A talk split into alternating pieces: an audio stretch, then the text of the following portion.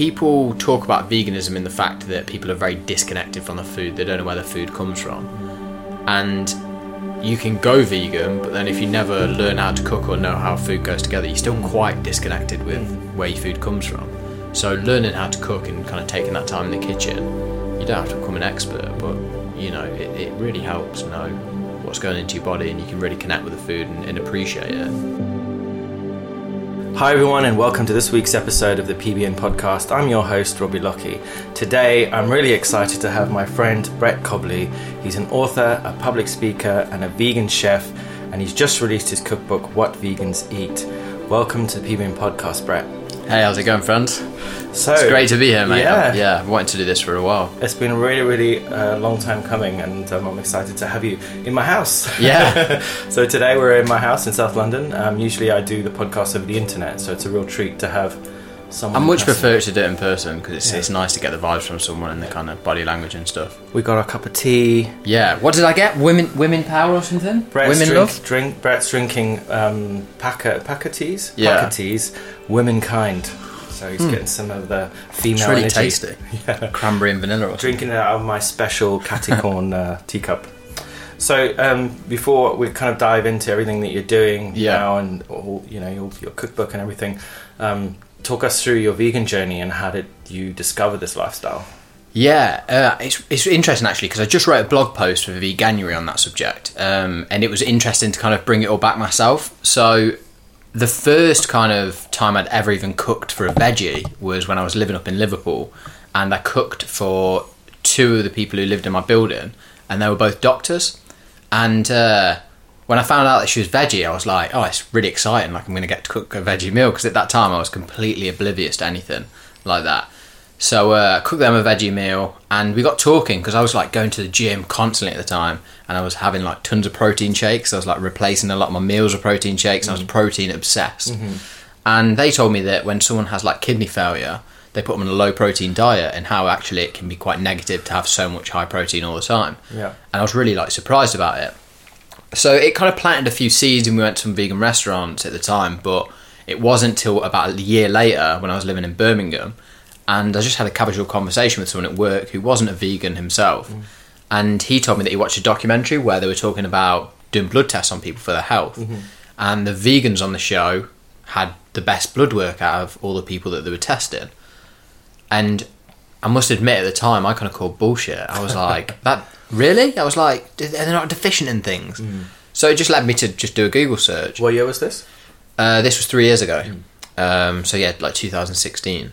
And so I did a quick Google search, and one of the first things that came up was 101 reasons to go vegan. And after that, I never ate anything that wasn't vegan again. Hmm. So I went through a, a process. I watched it. The bit that really struck a chord. Ex- yeah, explain. Yeah, there was kind of two bits in there. So one is he does a Rorschach, Rorschach test. Hmm. So A he, test? a Rorschach test. Right. So it's basically a Rorschach test. Anyone can like look it up and maybe correct me if I'm wrong, but the premise of a Rorschach test is to tell a lie to someone and see if they can kind of guess that you're lying, see hmm. if it, it, it seems you know fallible or not. And he puts two dots up on the screen. One's red and one's blue and he says these dots look the same size, but one's bigger than the other, and he gets the people in the room to vote, and they all vote for like different dots each. And at the end, he tells them actually they're both the same size. Hmm. He says, "But hmm. because I'm doing a talk and because I'm at the front, you believe me, yeah." Hmm. You, and he says advertising's doing this to you every day. The dairy industry, the meat industry, they're doing this to you every day, and because they've got authority and because they spend a lot of money on advertising, then you believe them. So that was a bit like my my arrogance and my ego kind of went, oh, I don't like that. I don't like being lied to. Mm-hmm. So, oh, let me watch the rest of this and see mm. what goes on. And then he, he gets on to talking about the hypocrisy of how we treat animals differently, the kind of speciesism. Mm.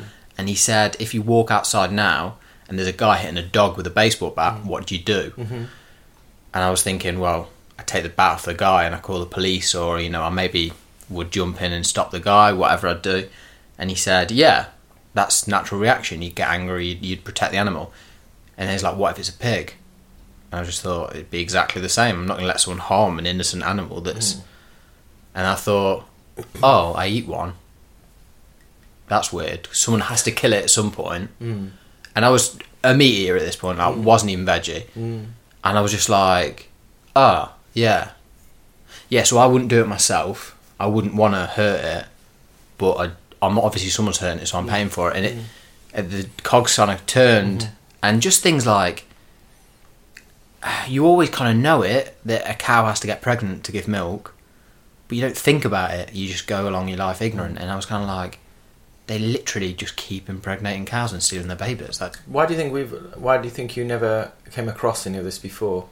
Like, what, why do you think you were never exposed to it? our life isn't designed for us to find that information out because it's an inconvenient truth. Mm. Um, I mean, I liken it to the fact that you're going to die one day. Mm. I used to think about the fact that I was going to die one day all the mm-hmm. time, and it can depress you and get you down. Mm-hmm.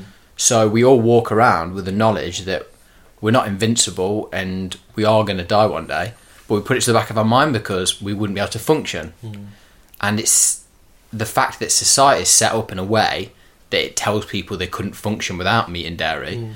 So they just put it to the back of their mind that actually they're eating an animal. And I think that's what I was doing all the time. Mm. I was thinking that, oh, I need all this protein, I need all this stuff from these animal products. So I'll just put it to the back of my mind. Mm. And then when you're kind of faced with it, which, by the way, I had to go searching for that knowledge. If someone would have come up to me and gone, you need to go vegan and like been in my face, I know I'm the kind of person I'd have reacted very badly to that mm. and I wouldn't have wanted to look into it. Mm-hmm. But because I looked at it myself from like a casual, kind conversation, I was very accepting of it because to me it was like finding the truth myself. And obviously, your life at the time, um, when you obviously made this connection, Mm. how did your? Where were you living at the time? You were up up north still, No, I was living in Birmingham at the time, um, and that to all the um, international Still up north, yeah, sorry. north from London. It's because before that I lived in um, Really up I lived north? in Liverpool, so I was living even more up north. Um, yeah, anything anything above London, Londoners think of as north. Um, so yeah, I was working as an engineer at the time, and I was doing crazy hours. I wasn't really taking care of myself. Um, I suffer with insomnia anyway, so I was massively struggling to sleep because I wasn't giving myself enough time to relax and Mm. actually sleep. I was doing a crazy amount of work in my day job, and Yeah. uh, but kind of finding veganism was all linked to a lot of changes that were coming in my life at the time. I found minimalism at the same time as Mm. well, and, And your friends and family and people around you, how did they react to it? Did they think you were crazy? So, I think initial reaction um, was just shock because I was very much a, a typical kind of meat and two veg kind of guy. I used to do eat you a lot want to also explain a bit about kind of British food culture to the international listeners? Because Yeah, in our in this country, like meat and two veg, and what does that mean historically? yeah, yeah. So historically, in in Great Britain, a lot of the meals are based around your meat is like the the main part of the meal that. eh, You can tell it in ling- linguistics as well. When people talk about food, they will talk about like they're having a beef roast or a chicken roast, or like the meat always comes first in whatever they're going to ex- mm-hmm. explain. Like mm. if they go out for a curry, they have a chicken biryani. You know what I mm-hmm. mean? They, they always talk about the, the meat first mm. because they they see it as like being built on that, mm. and then two veg. So normally they'll have like a starchy veg like potatoes, mm-hmm. and then they'll have like greens as well. But that's very much how a lot of the meals are set up, which uh, I think it's Trevor Noah makes the joke that the white man tra- was so bored by his food that he travelled halfway around the world and had to conquer entire empires just to get some spice in his life because our, our food is so boring. Traditionally, British food has Pretty been bland. Pretty bland. Obviously, there's been a food gastronomic revolution Yeah. over the last few years. Um, what are the kind of some of the kind of meals that people ate, British style meals that were a bit bland? Uh, I think, uh, I mean, people have. It's kind of like steak and chips, you mm. know, like fish and chips. It's mm. very, very like a meat and a starch. Yeah, I mean, if you look at like Irish food, it's very like boiled ham and potatoes. Mm. Um, yeah, I mean, everything's so a lot of beige food, really, mm-hmm. kind of boiled, bland Yeah. food. The, the only really overpowering taste is it's being seasoned by salt a lot of the time. So obviously, you started out well your career was engineer. So how Yeah. did you end up getting into cooking and Uh, chefing? I mean, really, when I so when I was going through my apprenticeship as an engineer, I did a lot of work in pubs and restaurants. I mm. was a silver service waiter for a few mm. years. I worked behind a lot of bars. I've always mm. worked in like food and beverage industry, and but it was always like a side thing for me. So I've Yeah. done like some sous chef work before, which for anyone doesn't know, you do like a lot of prepping, and you also do desserts usually. Sous chef, like an assistant chef to the yeah, boss, basically. yeah. But in like, if you look at it in like um, small restaurants or like pub trade where there's not a lot of people in the kitchen, you would usually be doing like the dessert element of the meal, um, or you'd be doing like prepping. Um, so that's something that I've always done. So I've always been in, in, invested in food and kind of very interested in it. And then when I went vegan, I had to literally ask myself. If anyone doesn't know the title of my book, it's called "What Vegans Eat," and that's because that was the question I had to ask myself when I went mm. vegan. I had no idea what mm-hmm. vegans ate. I was completely oblivious to it. So I went on the journey of finding what what we can eat. You know, mm. started off with the the premise of okay, so what can't we eat? You know, mm-hmm. list all them things, and then mm. everything else is on the table. And After a while, you realise that's a huge amount of It food. is because people are continuously saying when they discover our lifestyle Mm-hmm. or discover the whole vegan thing, they say, "What the hell do you eat?" Mm. Because I think in people's minds, like you pointed out, like the meat is always the main star of the show, Yeah. and if you take the meat out, oh my goodness, what are you going to live on? Yeah, You know, um, you obviously went through a journey. So you, when you were working in all these places, you were obviously cooking with meat Yeah. and stuff like that. Just describe a little bit of how like everything changed, how your kind of attitude to, towards food changed. Yeah, I like to liken it to um, if you've got whether it's an orchestra or whether it's a sports team or whatever. If you've got like a star of the show that you're always focusing on, Mm. you everything else fades into the background. When really, a vegan meal is Mm. everything's more equal. Mm-hmm. You actually build up with the real components. Um, so you you take out the fact that you've got this rotten flesh that you base your Mm. meal on, and you start to appreciate the spices more Mm. and actually complement everything in, in terms of the vegetables all going together. Mm. Even even realizing things as simple as like basing a basing a curry on butternut squash or Mm. on your lentils and making dals, things like that. It's just so it's so much more satisfying and Mm-hmm. flavoursome. and thinking about texture as well Mm. and and crunch and all the different um, consistencies of food because vegetables are diverse and you can do different Yeah. things with them our last week's episode was um, Ella Mills from Deliciously Ella Yeah, and she talked a lot about how like you know if we want to get people to think about vegetables in a different way we have to make them cool yeah, we have to show people the variety and the diversity. So obviously, as you know, things evolved for you. Um, you decided you watched this this Yeah. uh, doc not documentary, but you watched this YouTube it's video. a YouTube video. Yeah, Yeah, and then like, how did it? How did you end up where you are now? Like, well, talk us through that journey. So yeah, I um, I basically I, I went home and got rid of everything That out day? my cupboards. Yeah, Oh. I started giving it to. Um, I went around my neighbours and things like that Mm. and gave them you know tins of food and everything- anything that wasn't wasn't vegan. yeah, Um, I didn't want to throw things away. I didn't want them to be wasted, but I didn't want to eat Mm. them myself because Mm-hmm. it kind of it, it was so powerful to watch that for me that I, Mm. I felt kind of disgusted. So I started giving things away, and then I um, actually came down to London and saw my uncle, and I said to him, you know, I've actually gone vegan, mate, and mm-hmm. I'm not entirely sure what that means yet in terms of what I'm going to eat and how I'm going to go forward with it. And he was like, "Oh, I've got vegan mates. Like, I, they oh, can wow. eat this and they can eat that, and and we can go to this restaurant and stuff." And he started like playing around with some ideas. Mm. So then, when I went, came back from London, mm. I was kind of energized by it, and I had some ideas, mm. and I got straight into the kitchen because that was what I always did to relax me anyway. I love to play around in the kitchen. I started sending pictures to my friends. Look what I'm eating, and this is vegan. I can't believe it. Like I was making like Yeah. my own pizza dough, and then I was getting, which at the time, I mean, vegan cheese has come a long way, even in the It last has, few years yeah. since I was since I went vegan, and I was putting like pretty crappy vegan cheese on my pizza, Mm. but I was sending a picture to my friends and going, "This is ve- it's a pizza and it's vegan," Mm. and they were like, "I can't, I can't believe that. That's really, that's really cool." mind blown. And my mate was like, "Look, if you really believe in this journey that you're on, Mm. and you believe everyone should go vegan, like you keep saying, you should start like an Instagram or something Mm-hmm. and show people and tell them." Mm. Because I was actually quite anti social media at the time, oh wow, really? and yeah, and Why is that? um, I just didn't have great experiences with it in terms of. I saw it as it was a problem in a lot of people's relationships. Mm. I saw a distraction. Yeah, it was a distraction in terms of people just on it all day and wasting mm. time and stuff. But at the same time, it was like you would just see a, someone would be in a relationship and then like someone's ex would get back in touch with them, mm. or someone would like a photo and the person would get mm. jealous that someone had liked a photo. And I just thought, flipping out, I don't need that drama in my life. Right, yeah. So I just deleted it. I mm-hmm. deleted Facebook. I didn't have an Instagram for years. I deactivated all my accounts. I just wasn't bothered with it. Um, but then I thought, yeah, you know what? It's a really good tool to tell people, mm. oh, hey, I found this new lifestyle. Mm. Um, it doesn't harm animals. It's better for the environment. It's better for your health. So this is what I eat. And all I was doing for the first probably six months, mm. I just posted three meals a day, everything I ate. Um, and pretty much all of that, I would get up early, make my breakfast so I could take a photo of it, and then I'd make something to take to work.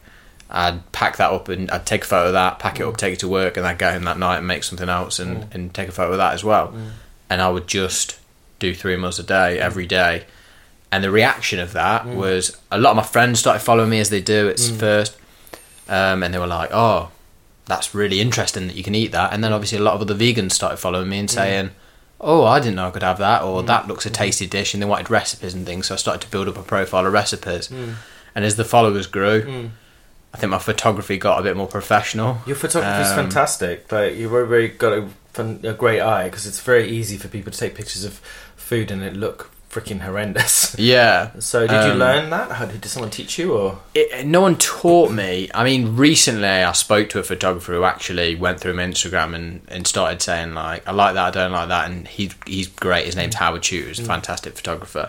Um, but that's really recent. Yeah. Up until that point, I kind of went very much off the basics. Mm. So mm-hmm. no amount of editing mm-hmm. or um, lighting is going to make bad food look good. Right, Y- yeah. Your food look needs to look good right from the You need start. to style your food. Yeah. Yeah. The next part is is composition. Mm. So making sure that everything's actually. Mm.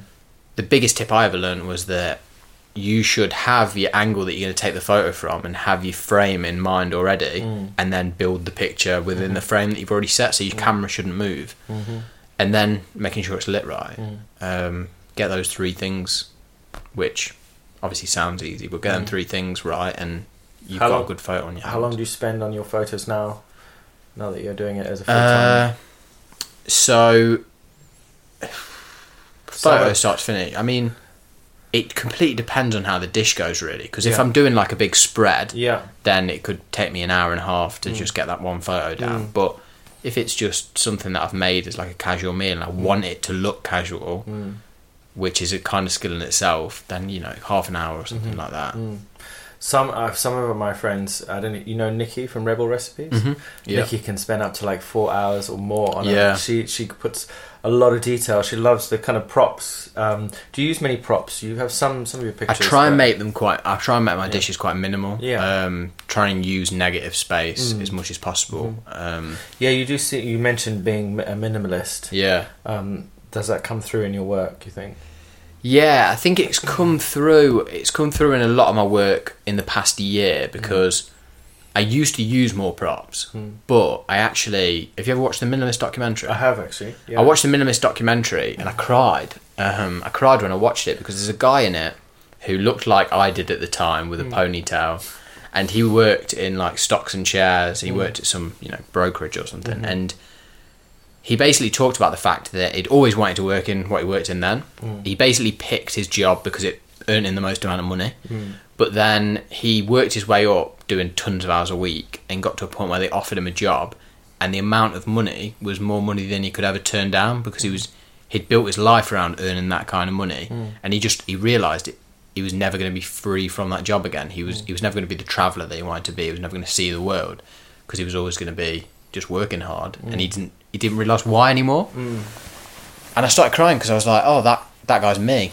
Mm. Because I was doing the same thing. I kept telling my mum that I wanted to get to a certain level in the business by the time I was 30 mm. and it's like it's almost like director level. But I was like telling her oh I'll be the youngest guy in the company to ever get to that stage. And I'll be this and I'll be that and I'll get a Range Rover and I'll get this. And like these are all the things that you get in that position she went oh really will you be happy then and I was like I don't know because I won't won't have a family or anything because I don't have relationships at the minute because all I do is work Mm. and I was like, and I'm neglecting a lot of my friend relationships because all I do is work. Mm. And I'm buying all this stuff and then I'm paying it back later because I know more money's coming in. Mm. I was like, why am I setting my life up like that? So I actually sold pretty much everything. I sold my house, sold my car, sold most of my possessions. Um, clothing wise, like I've halved the amount of clothes I had, probably six or seven times since then. Wow. Just keep halving them again, Mhm. um, and just giving them to, to homeless people.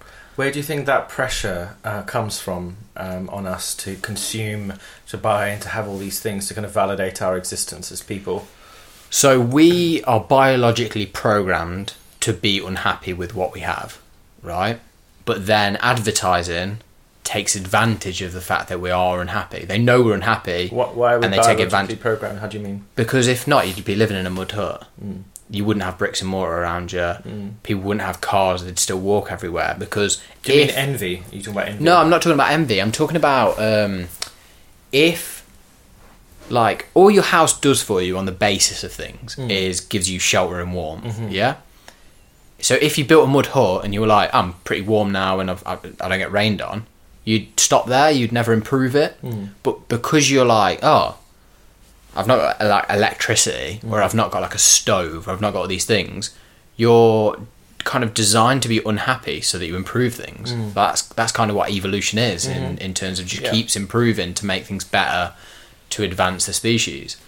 And so I think we constantly when we get something we have an endorphin rush Mm. of Mm. oh my god this is amazing this is the best thing ever but then it doesn't take long to be unhappy again. You get the massive rise of endorphins, you get that massive happiness, and then you get a real crash, a big dump as well, Mm. where you feel really unhappy. Mm. And that's why we're chasing things all the time. So because advertising knows that, Mm. they can put it across to you in a way Mm. of look at these beautiful people in these adverts who look better than you, Mm. and you're like, yeah, they do look better than me. Mm. And Photoshopped within an inch of their lives. Photoshopped within an inch say. of their life, but probably just better looking than us as well, Mhm. right? Naturally. Mm. But then they tell you that they're using this face cream, Mm. and you're like, oh, that must be it. Mm. I say you want to buy the face cream, or you like we do it all the time. People take a photo of someone to a hairdresser and say, "I want that hair haircut." Mm. Really, what they want is to look like that person. Mhm. Usually, Mm. you get people of all shapes and sizes wanting to look like this supermodel. Yeah, in in advertising we call it aspirational.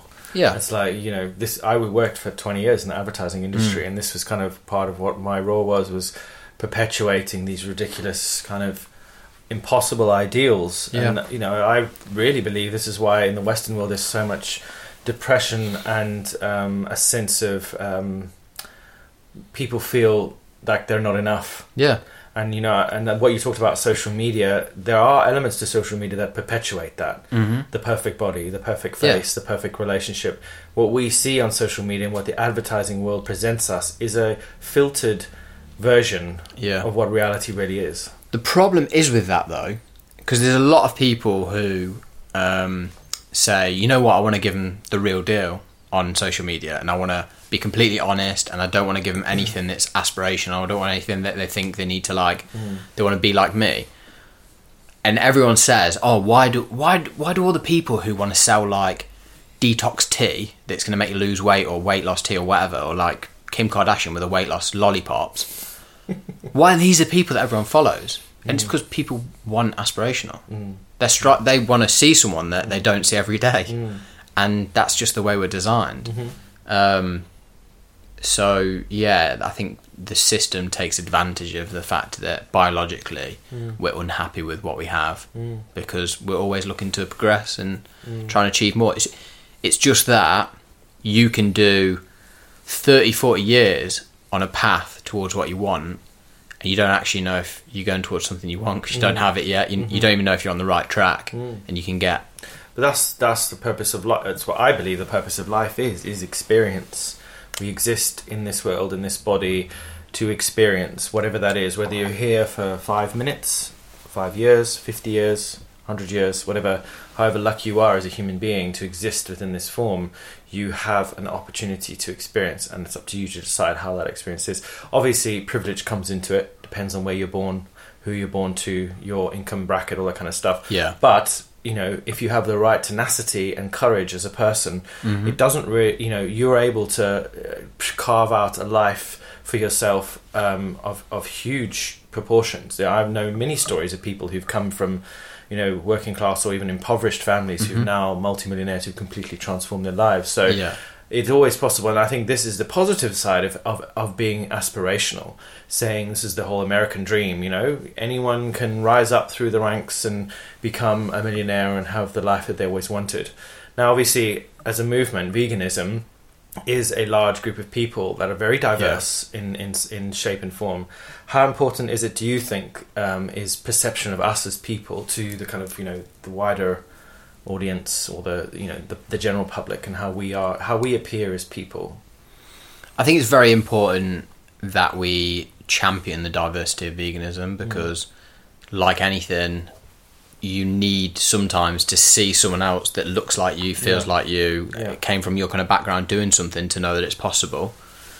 And I think we really, I think we owe it to the movement Mm. to make sure that it does kind of remain as a, an equal thing. Mm. So I think, yeah, champion diversity is definitely a really important part of it. yeah because vegan is veganism uh, from in 1944 was Donald Watson here in the UK Yeah. um, and it and it saw and it has kind of started out as a very white middle class thing Yeah. because of privilege because you have the opportunity and the privilege to be able to choose a lifestyle in this way things are changing now and there are lots of different people of different sh- shapes and Yeah. sizes Does that make sense to you though? what does So, in I, I find this really interesting. I spoke to someone Yeah. recently about it.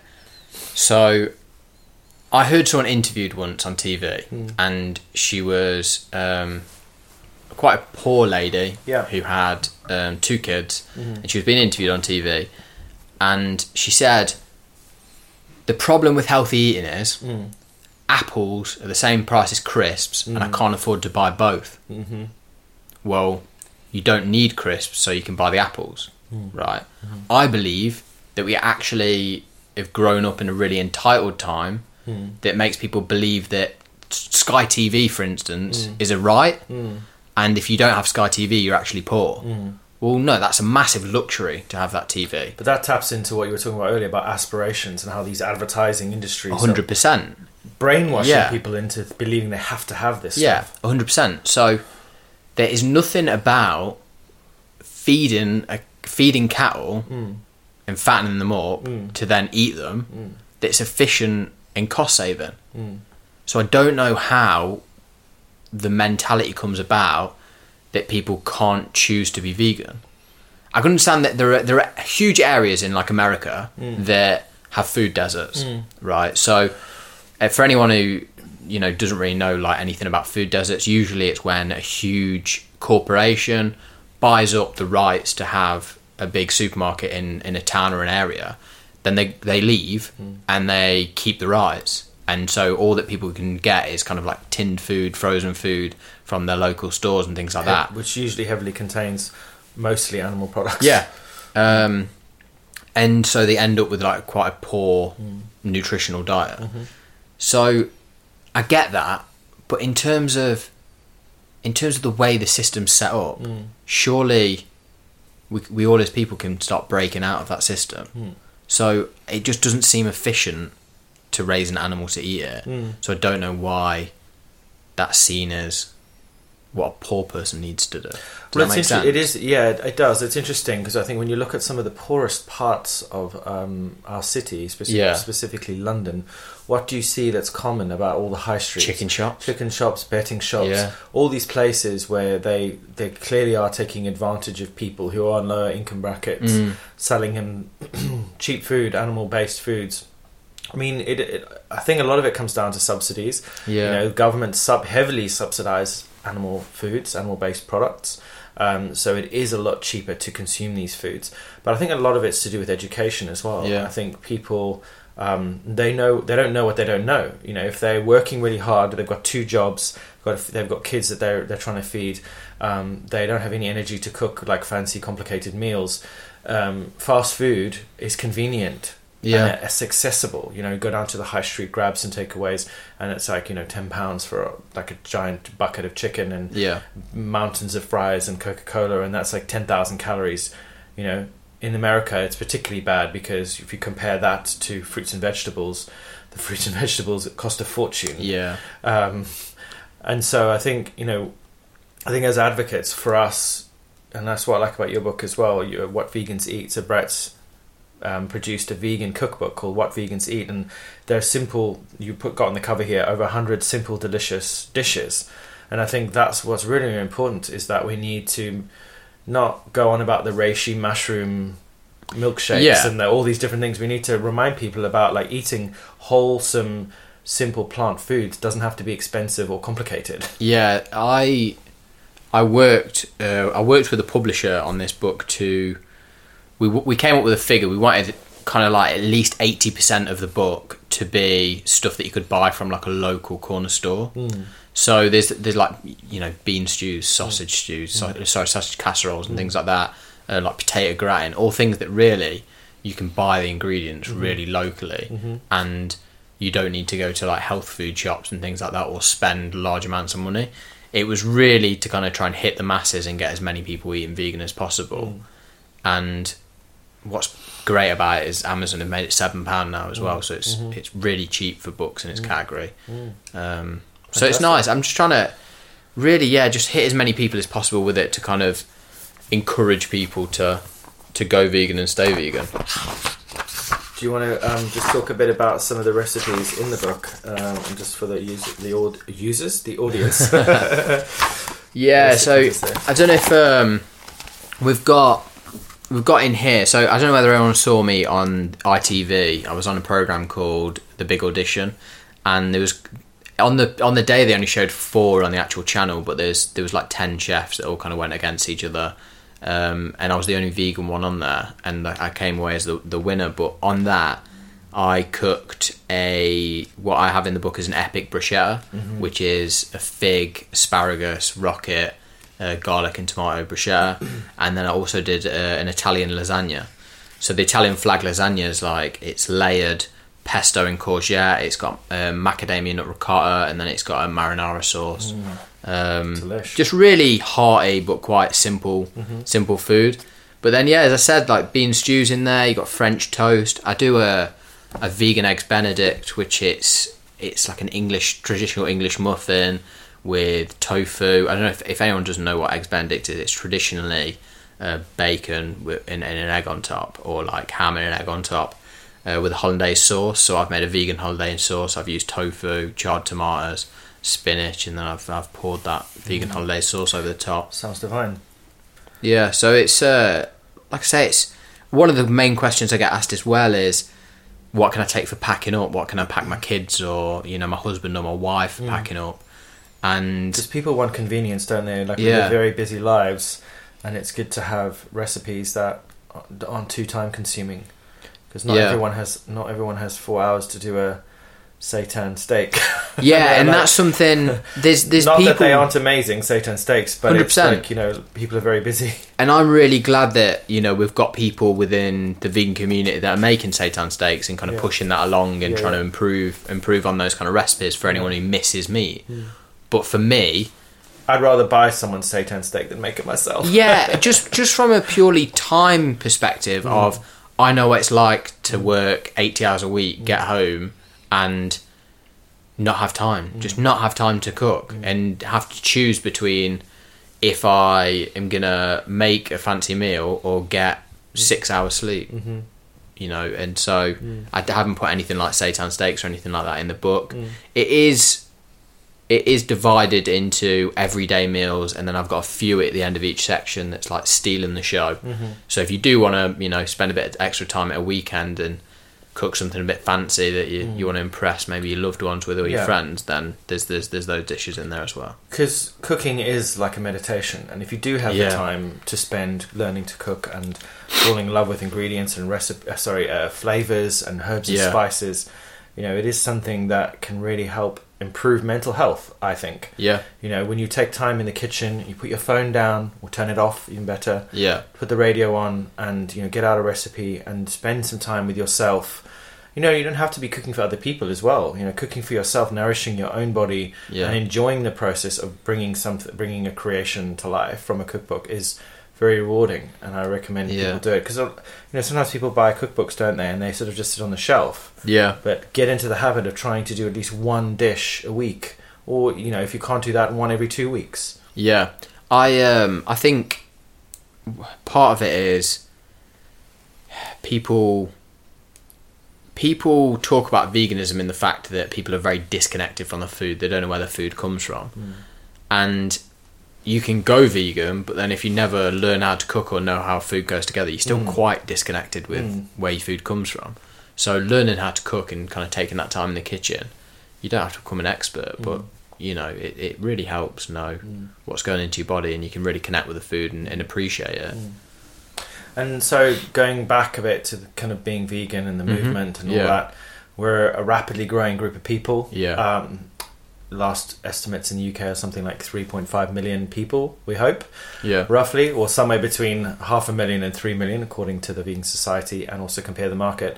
But um, there are struggles with trying Yeah. to convince people about this lifestyle. There, you get every excuse under the sun, but it's important that when we advocate to the, for this lifestyle, we do it in such a way that's effective, and that people who try vegan stay vegan. yeah, You did a speech at Vevolution. Shout out to the Vevolution crew. yeah. Um, Great people. um, and your talk was about these things, about kind of the what was it called? The the The boundaries of veganism. Boundaries of Yeah, the veganism. boundaries of veganism of the talk. And the main premise of the talk is I talk a lot about determinism Hmm. and um, how we communicate socially. So th- there's there's two kind of elements in there.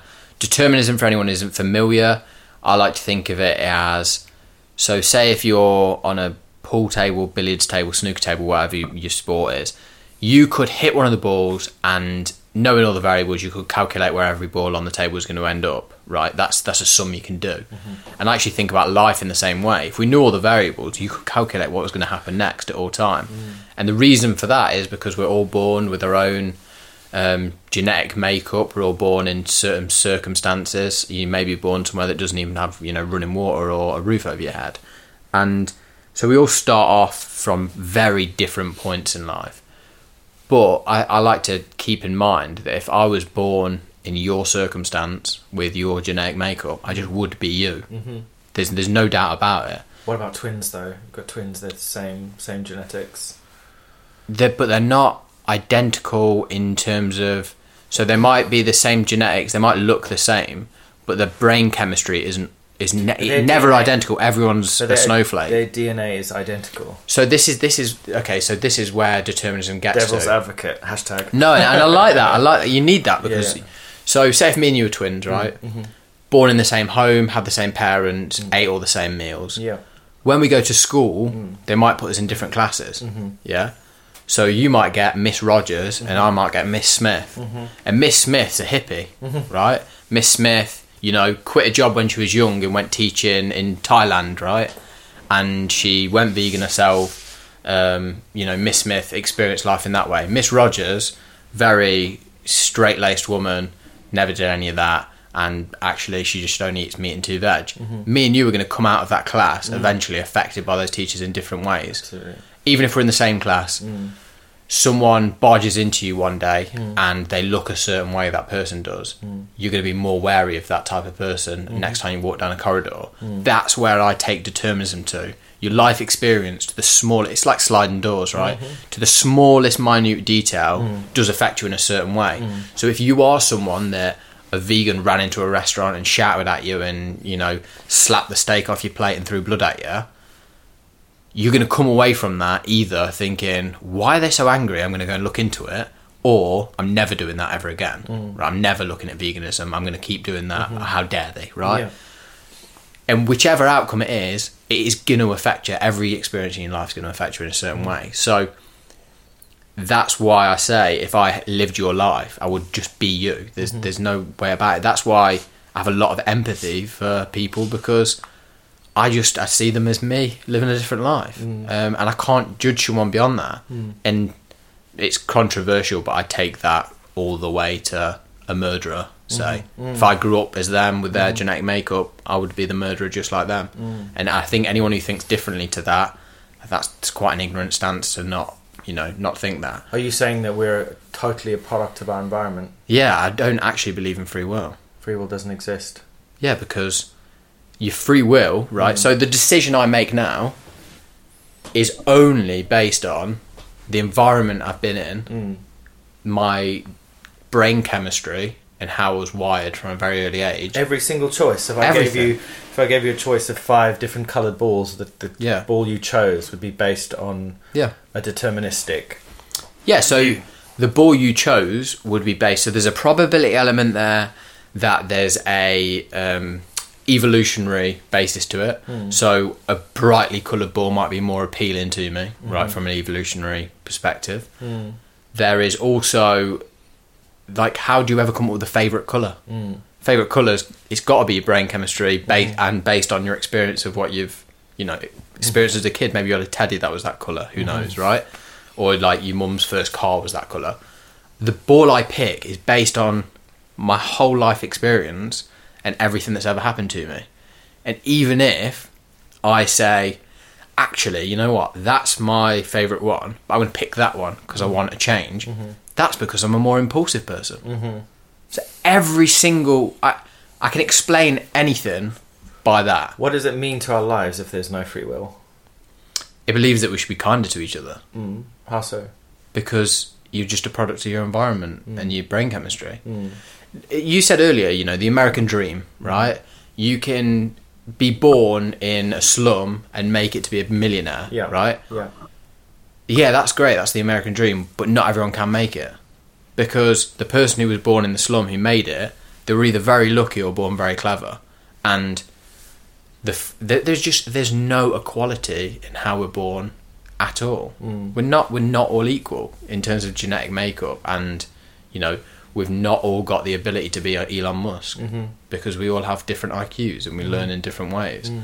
Um, you know, it's like saying if you judge a fish by its ability to climb a tree, it's gonna think it's it's stupid its whole life. Mm. But we do that. We We we, do with we, we do that with people all the time. We think they're stupid because they're not academic. So yeah, that's that's my take on things. I know people will think about things differently, but it made to to find that out and to look into that more and more um, from a philosophical standpoint.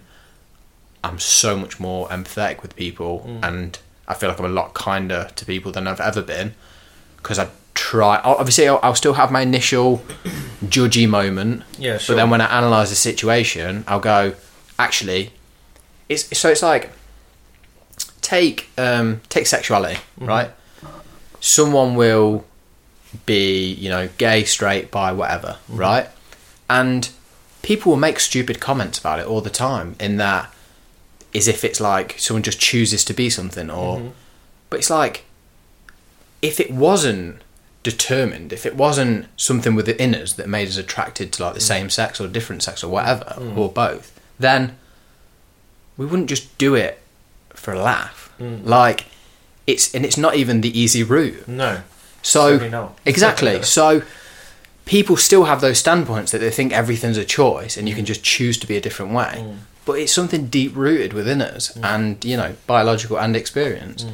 So yeah, that's yeah, that's what I believe. Um, but it makes me a lot more understanding of people and try to put myself in people's shoes all the time.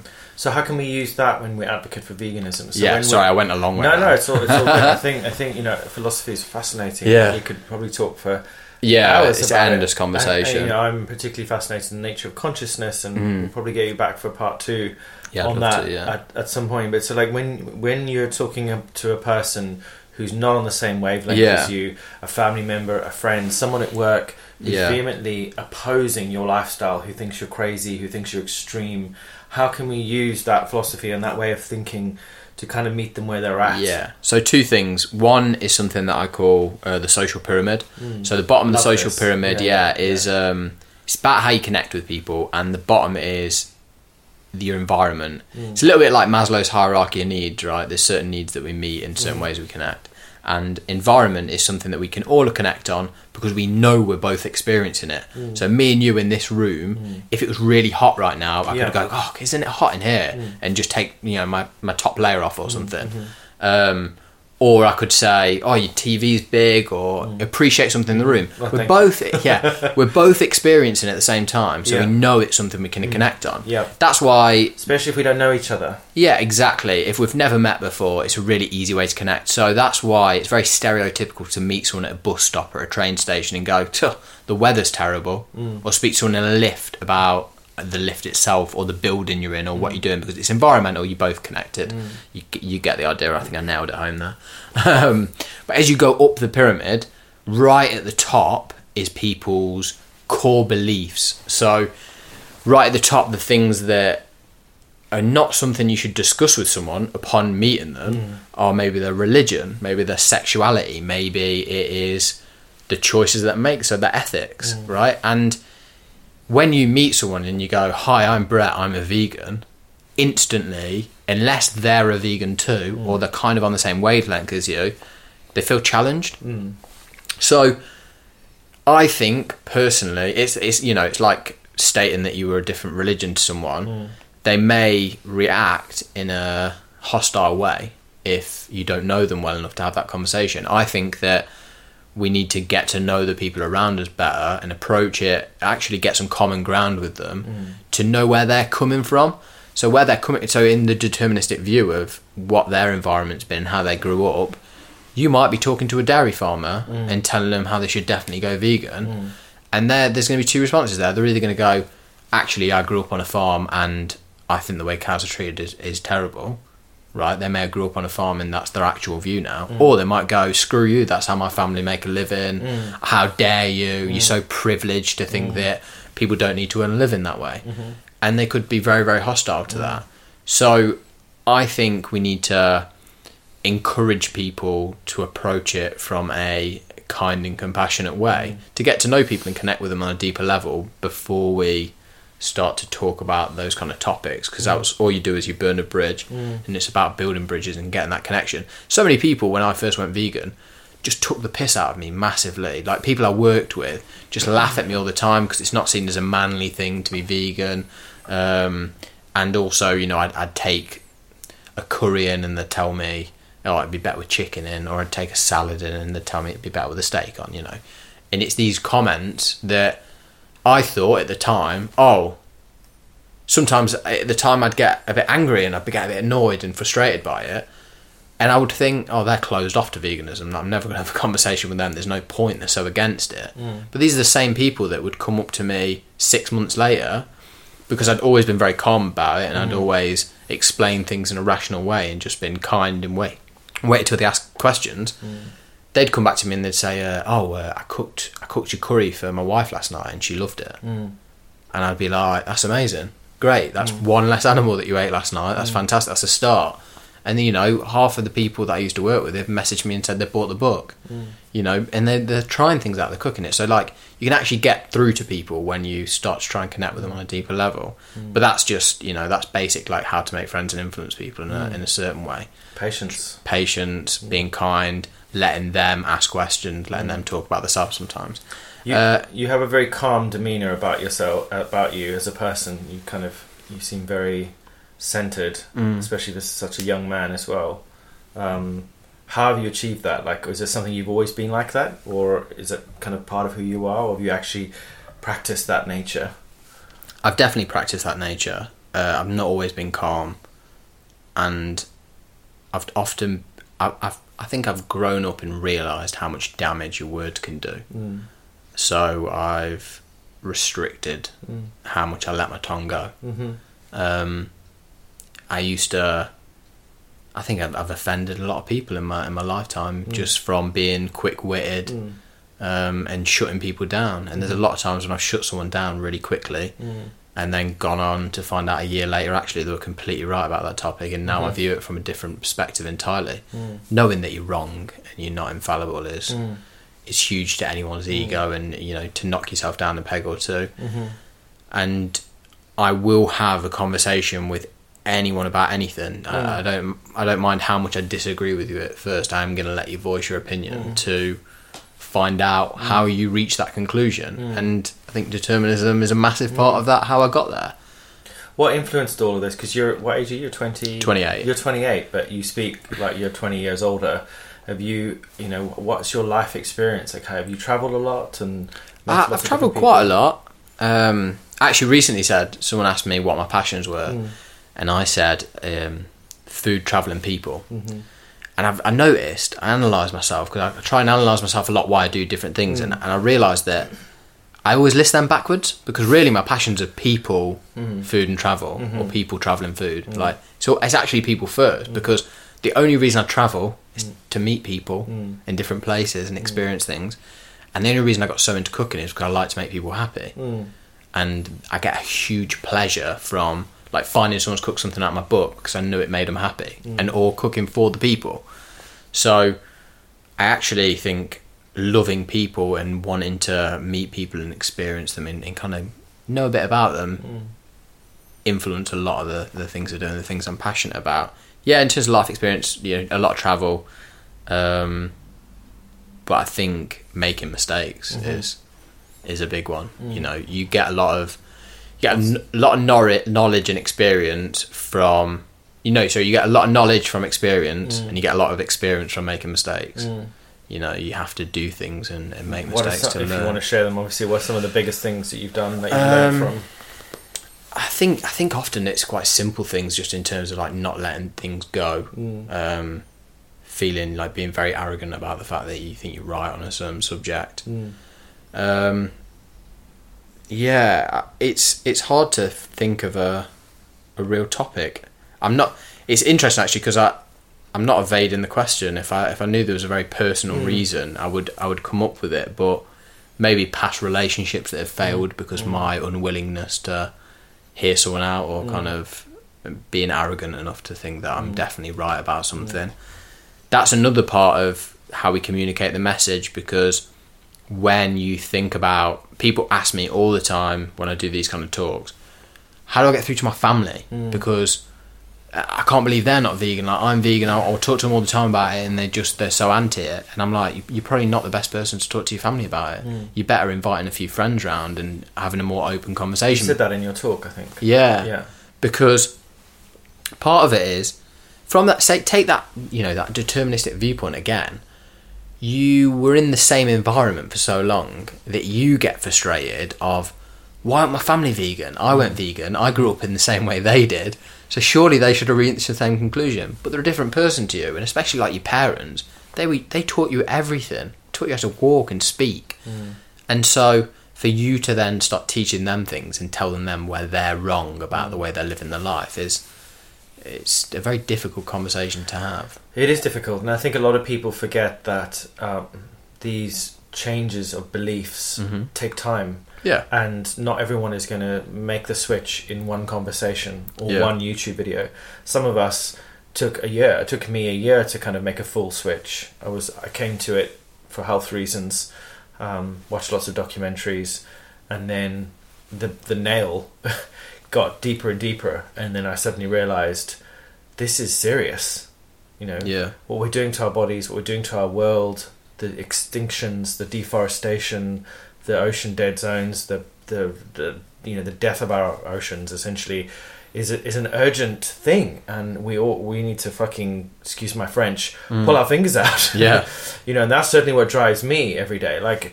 You're obviously an unapolo- unapologetic vegan. You're not ashamed or afraid to say you're a vegan. Um, a lot of people are a bit nervous and anxious about having that on their profile or putting it in a, in the title of their book. Do you want to speak a little bit about how why it's so important that vegan is front and center to everything that we do, so that we normalize it?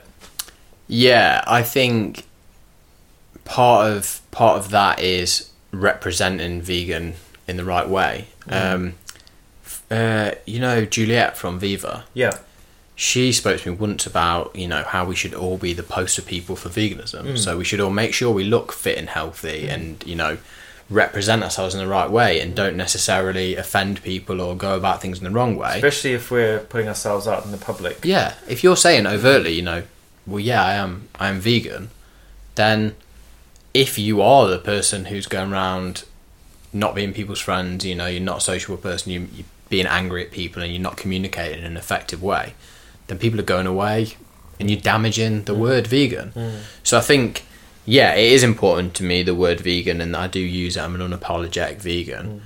I will have a conversation with anyone about anything as i said but mm.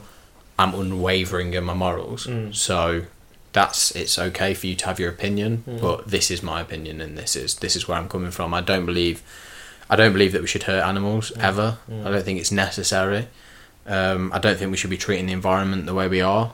We are, and that is one of the biggest um, privilege things that we do in terms of we affect the environment in a lot of the you know westernized countries, and we are literally rising the sea level to sink people's nations, and the fact that we now know that's happening and governments aren't yet taking enough measures to stop that happening. We're the is- first is generation ridiculous. to know it's happening, and the last generation to actually do something about it. that can stop it. we have, you know, it. the climate change scientists are suggesting we have a roughly 12 years, and it's probably less than that, to turn things around. Um, do you ever get frustrated with the lack of kind of forward movement? Yes, the vegan movement's growing. Yes, there's lots of fantastic vegan products and loads of influences. But do you ever get frustrated that it's not things are not changing quick enough that people are not waking up fast enough to this reality? I do.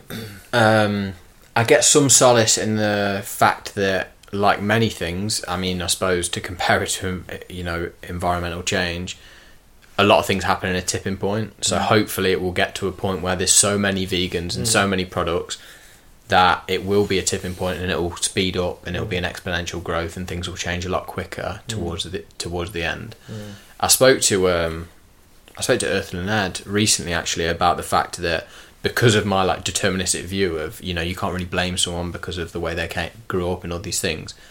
There's a, a line between that empathy for where someone came from and the fact that actually we're getting to a point where you've got no reason not to be vegan now and your life isn't affected in a negative way because there's so many products and it's just as easy now to actually sorry but there's an accountability line And when clean meat appears commercially, there'll be Yeah. absolutely no excuse at all. Now that, in terms of talking about getting frustrated, I saw our environmental minister make a comment about clean meat, saying that vegan meats are too expensive, too far away, all these things, right? Bad mouthing them, saying that they're not an effective solution for mm. environmental. Yet we're in a country where he knows that we're subsidising meat. Mm. How ridiculous is that for a politician to make mm. that kind of argument against a Just solution? Michael. Of yeah, of course it's expensive. You're not subsidising it. Take the subsidies off the things that are destroying the environment and put them on the things that are the solution. And oh hey ho, now it's an affordable option for people. That is ridiculous, and that's the kind of thing that makes you wonder where money's being thrown around and, mm. and who's who's being paid by who. It's a highly profitable industry. That's why they want to keep things exactly as they are. You know, a lot of the you walk into an average supermarket. If you removed all the products that contain animal products, the supermarket would be virtually empty, wouldn't it? You just have like your little fruit and fresh fruit and veg aisle in the corner and some of the dried grains and everything, but most of the supermarket would be empty.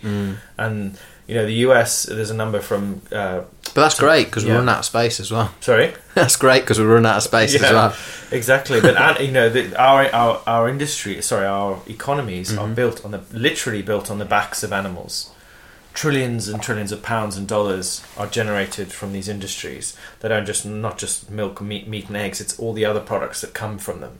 Yeah, You know, um, but yeah, it's it's uh, it's a bit of a black and the hole. byproducts and the waste products. But saying that, there is that's just because they can only see the you know plant based market hmm. for what it is currently. They hmm. can't see that if you take those things away, people still need to eat. So those economies will grow to match it, hmm.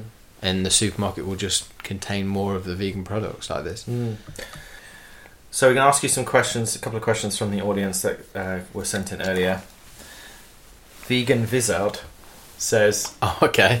"What's your best chat up line?" Yeah, Vegan Vizard is uh, an interesting character that makes great memes. Um, so yeah, check them out if you get a chance. My best chat up line. Uh, I'm vegan for the animals, maybe. um, no, I think. Uh, Uh, with women that you, I mean, you, you you've said recently that you're obviously focusing on your work and stuff, but yeah. if you've have you been on any dates recently where you've met any non-vegan women and how they reacted, Um, or do you only hang out with vegan girls? no, I, I wouldn't only hang out with. That's quite an interesting one actually because I've I've gone through a loop with that in terms of like Yeah. one time I was like, I think I could only date a vegan now. Yeah. But realistically, I'm not. I'm not um, investing in the change if I only think that. I'm Mm. not investing and appreciating my, uh, you know, my ability to affect change in other people.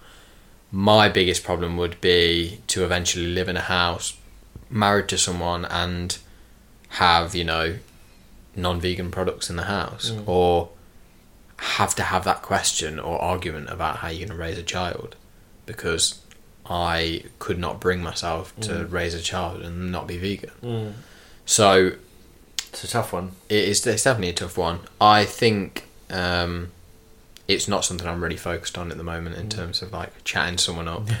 um, I think, in yeah, in terms of if you're going to chat to someone and there's an interest there, then it should be Happen easy. naturally.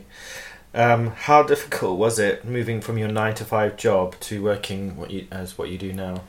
So it's something that happened gradually. In terms of, I was working hard all week long, but every single night I was coming home and filming videos and taking pictures and and building the kind of Epi Vegan brand, writing recipes on the side. So it is something that kind of built up in the background naturally. And then when it got to the point where I, I literally just couldn't maintain both at the same time, I made the jump. And I didn't make the jump at a time when it was really, truly financially viable. I'll be honest. Um, but I planned for that and saved up as well and things like that, that so that I could kind of keep it going for the you time sound like being. quite an organised person. If you had a house and stuff of Yeah. your own, quite young, you obviously had some good guidance and Uh, yeah, I think I role models. I was constantly I was constantly pushing to do things early. Mm. So I was the kind of guy who was like, I actually want my mortgage paid off by the time I'm 30. So I Mm. was paying, I was working all the overtime I could and paying huge chunks of my mortgage Wow. with that money. Um, I've always been very, you know, focused in that way to try and achieve things early. Mm. Actually, though, I've got to a situation now where I'm kind of like, why do I want to work really, really crazily when I'm young in an office so that when I get old and my body's giving up on me and I'm not as healthy as I've been and I can't enjoy things fully, then I can retire. That doesn't seem logical to me. It doesn't really make sense. Someone said to me once, like, you know, it's it's not Monday that sucks, it's your life. Mm. So if you if you if you hating Monday, then it's actually because you hate your job and the way you've set up your life, and you you can change that. Mm. Um, it, it's going to be difficult sometimes to change it, and you know another thing someone said to me once is you know build a life that you don't need a vaca- vacation from. Mm. So if Yeah. you're constantly wanting to be somewhere else, then there's something really wrong about it. It's good advice. If you're stuck on a desert island Mm-hmm. and there's a pig Yep. and you're a vegan, Yeah. obviously you wouldn't eat the pig. Right. But if you were stuck on that island and I gave you, you could only take with you one one music album, Yeah. one book, and one vegan dish. What would they be? Music album. Uh, I'd take Zach Abel's uh, album. Shout out to Zach. Yeah, shout out to Zach. Um, absolutely fantastic, talented, uh, Mm. talented musician. So yeah, I'd take that. It'd feel like I was hanging out with him as well. So that's great. Um, what were the other things? One A dish. book. A book. Ooh, uh, a book. One of the biggest books for changing the way I thought about things was actually The Art of Thinking Clearly Mm-hmm. by a guy called Rolf Dobelli. Mm. And it's split up into chapters that each chapter is a different flaw in the way we think. Mm. Um, and he's taken some of the. He's basically chopped and cut a lot of the greatest books about the way we think and put them into one book. Um, and I think that's yeah, it's a very interesting book. Yeah. And what vegan dish would you have? That's all you can eat for the rest of your life. I'd either take, I'd probably take Zeviastroni, which is in the book, um, and it's the reason I'd take it is because when I made that dish, I started looking at the macros in the dish, Mm. and the way it's balanced, it's perfect for your diet. So you could eat that dish every single day It's a pasta dish, and right? be balanced. Yeah. Um, all you need to do is tweak the amount of pasta you put in it, and Mm. it's and you could eat it all day long because it's easily got your five portions of fruit and veg and more. Mm. Um, it's got your nutritional yeast in there. You got your B twelve and things like that. You got a lot of your essential acids, so, fatty acids. So, yeah, it's a, it's a great dish for that. or Picky What's Pizza. Good choice. So, how can we uh, follow you, and how can people find out what you're doing? Yeah, so if uh, if you want to follow me on like Instagram and YouTube, that's Epi Vegan, which is E P I V E G A N, and I've actually got my own podcast, which I'd love to have you on there. And that is, if you search Brett Cobley on iTunes, it comes up. It's actually called the Bad Cult Podcast. Amazing. Well, thank you so much for joining us on the PBN podcast. It's been a pleasure to have you. Thanks, brother. I appreciate it. Yeah, I'll be back next week with more health, fashion, veganism, food, and everything else in between.